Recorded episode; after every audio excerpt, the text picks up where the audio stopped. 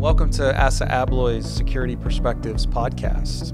Today's complex world, it takes a village to ensure the safety, security, and health of a facility. In each episode, we'll speak with industry experts about their point of view on the latest trends, technologies, and topics impacting the security industry.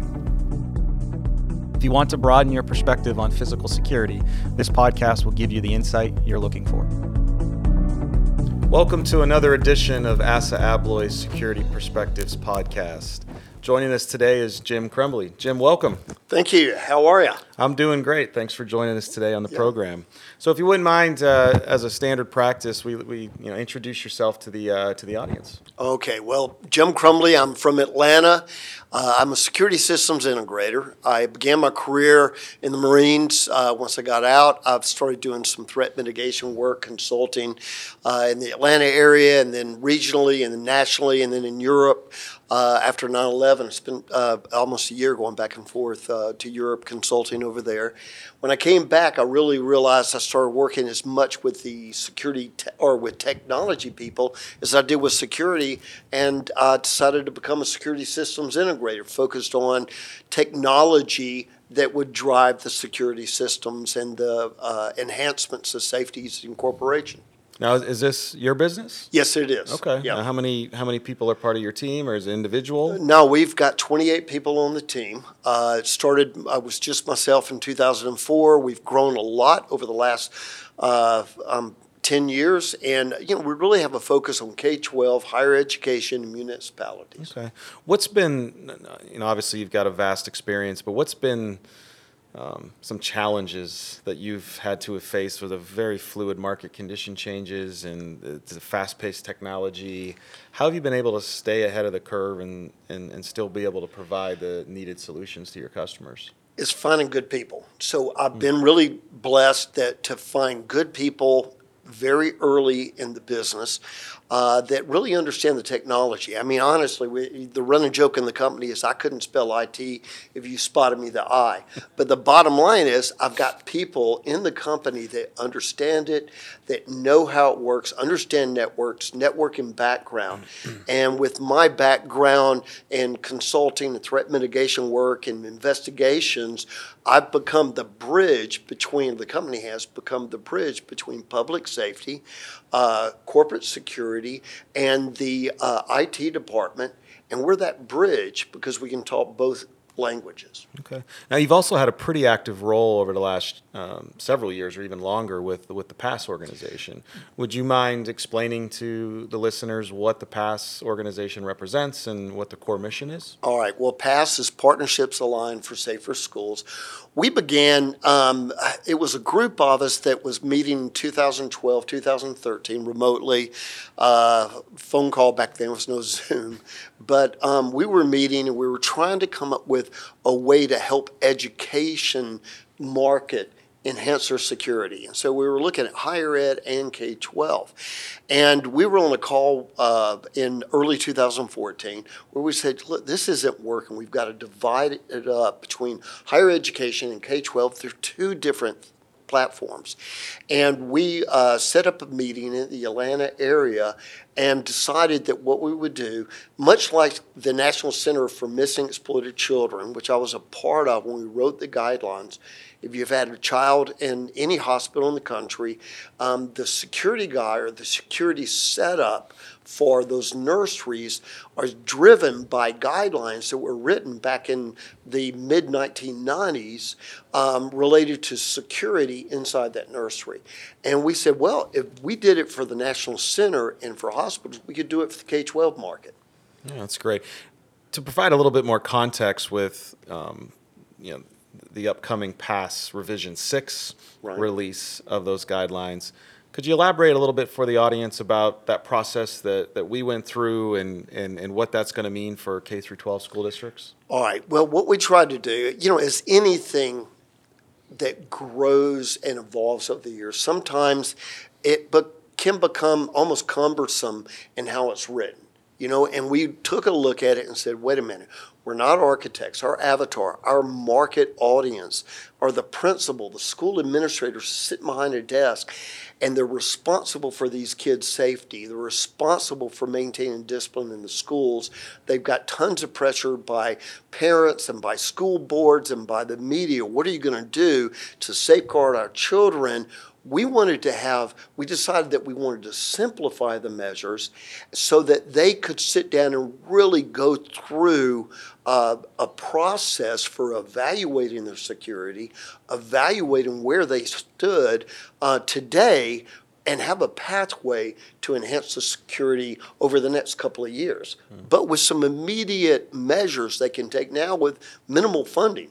Correct. Yeah, and the the different tiers that are involved in the PASS guidelines allow them to at least have a benchmark to try to to move their organizations towards a, a, a, a better level of security. And obviously, access control you know, plays a, a, significant part in that, both electronic as, as well as mechanical. And so there, I know there was some recent adjustments to that and the, the, shifting of the tiers and, you know, more focus on, on perimeter lockdown and security, securing the doors. Obviously, there's been a lot of unfortunate incidents in the market that continue to keep happening. And I know we're, you know, as an Abloy representative, we're passionate about school safety and security. And obviously, with you being part of the PASS guidelines, what advice do you have – for institutions out there that are struggling to find funding to do what they need to do, uh, what kind of advice do you have for them if they had one thing they could do to secure their facilities, what should it be?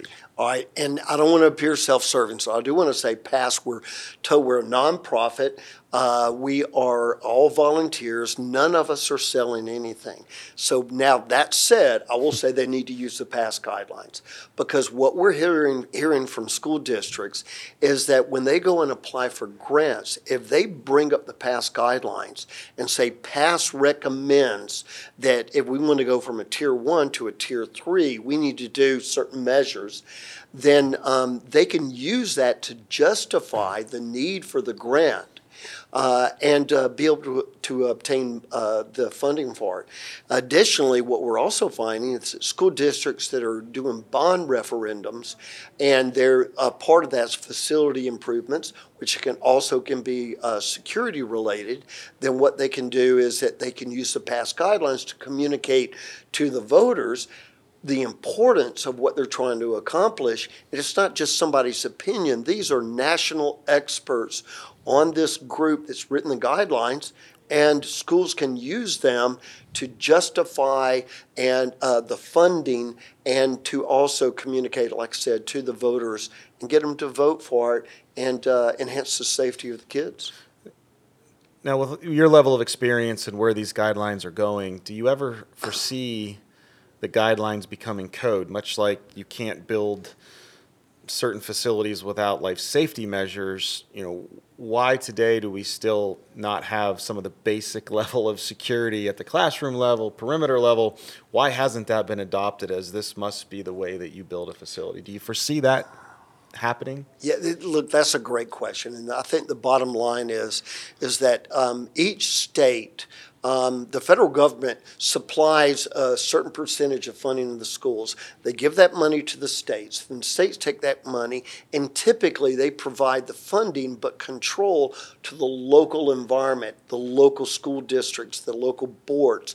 All of that is good in a lot of different ways, but really it creates an environment from a safety perspective that it's it's difficult to establish standards that everyone can agree with. So I do personally think it's important is that to create a national type of a standard that's it's not really whether someone agrees or disagrees it's, it's having a standard that everyone can implement and by the tiered approach they can implement these standards based upon their local needs and local funding.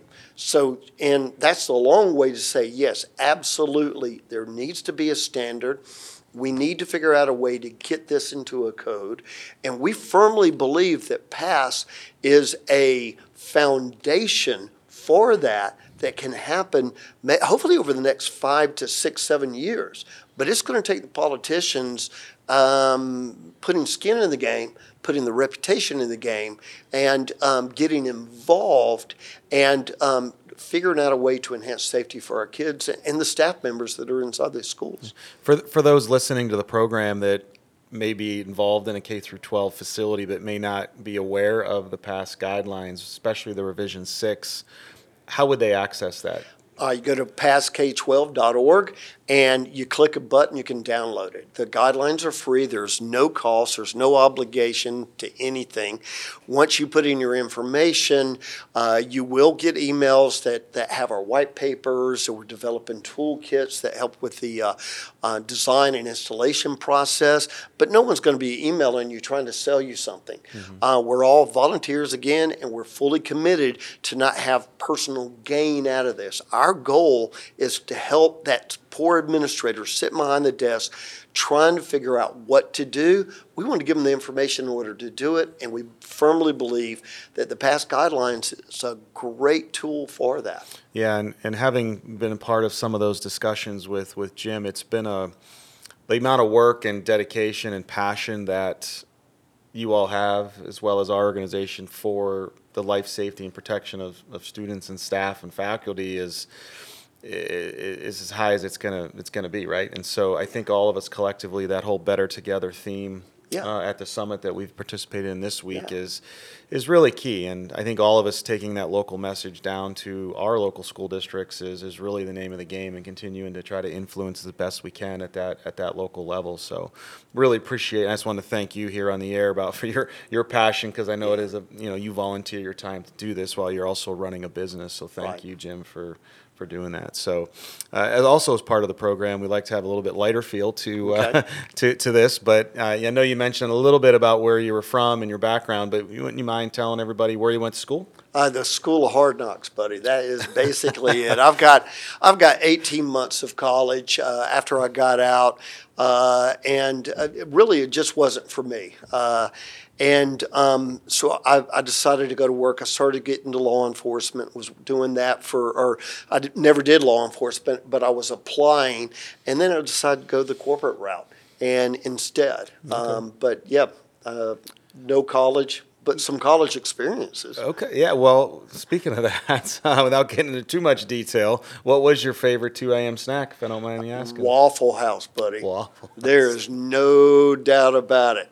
I'd go, uh, you know, uh, you can tell by my by uh, my accent, University of Georgia is my favorite football team. Okay. And I'd go to Athens with buddies that were in school, and 2 a.m. man we were headed to 2 a.m. to 4:45 never later than 4:45 because you know I do have some standards that I set for my life yes but yeah Waffle House is it buddy all right so that's a good plug for Waffle House then all right so uh, outside of what you're doing now I mean obviously this has been a big big part of your life and continues to be if you weren't doing this and being such an advocate for K through 12 safety and security, what would be your dream job? Uh, rancher. I'd be a cowboy, man. I'd, I'd that that would be the dream. Okay. I want a ranch. I want to have a tractor. I just I want to be a gentleman farmer. I don't want the pressure. So uh, uh, of having to bring in the crop and and getting. But yeah, I'd love it. I'd love to to have the cows and and make it happen. right, that's awesome. My wife won't do it though. She says no way. Well, you, you got to respect that. So. well, yeah, you've got to. Yeah, exactly. Me, exactly. I still want to be a cowboy. Okay, all right. I, who doesn't, right? Yeah, so. really. well, in, in in closing, Jim, what advice do you have uh, for your peers or just people in the industry starting out in terms of you know trying to be an advocate for, for better security and safety across the number of different markets that, that we're involved in and you're involved yeah. in. What advice do you have for, for people yeah. just starting out? Make your voice heard. That's the biggest thing. If we don't start making our voice heard and demanding that we do some things to uh, safeguard our kids, safeguard our future.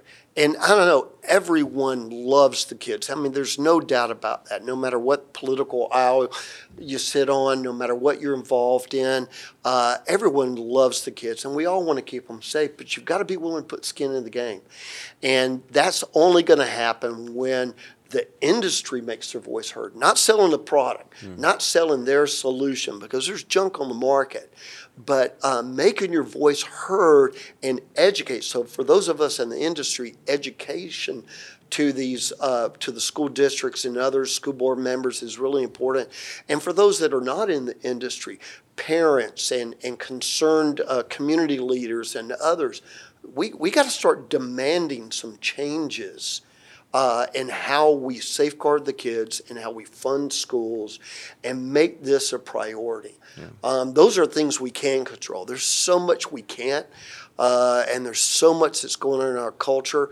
Uh, and I can't get involved in that because I can't control it. But what I can control is how passionate and how verbal I am and helping people understand what they can do to safeguard our kids. Sure. My grandkids, your kids, yeah. it's important. Yeah, I mean, I have um, you know elementary age kid, you know age kids now, and it's I know it's something that's near and dear to me is just making sure the the people that have the ability to in, you know produce that change are aware yeah. of the things they need to be doing and, and we're all in this together as a, as a society really right i mean at yeah. this at this point and Absolutely. i think getting this message out i'm hoping this will be one of the most uh, viewed podcast series because i think collectively as a as, as a group i think we all are better together and yeah. um, able to secure our, our schools so well jim thank you for your time and insights today it's been really great having you on the program and uh, we look forward to the next episode Bye.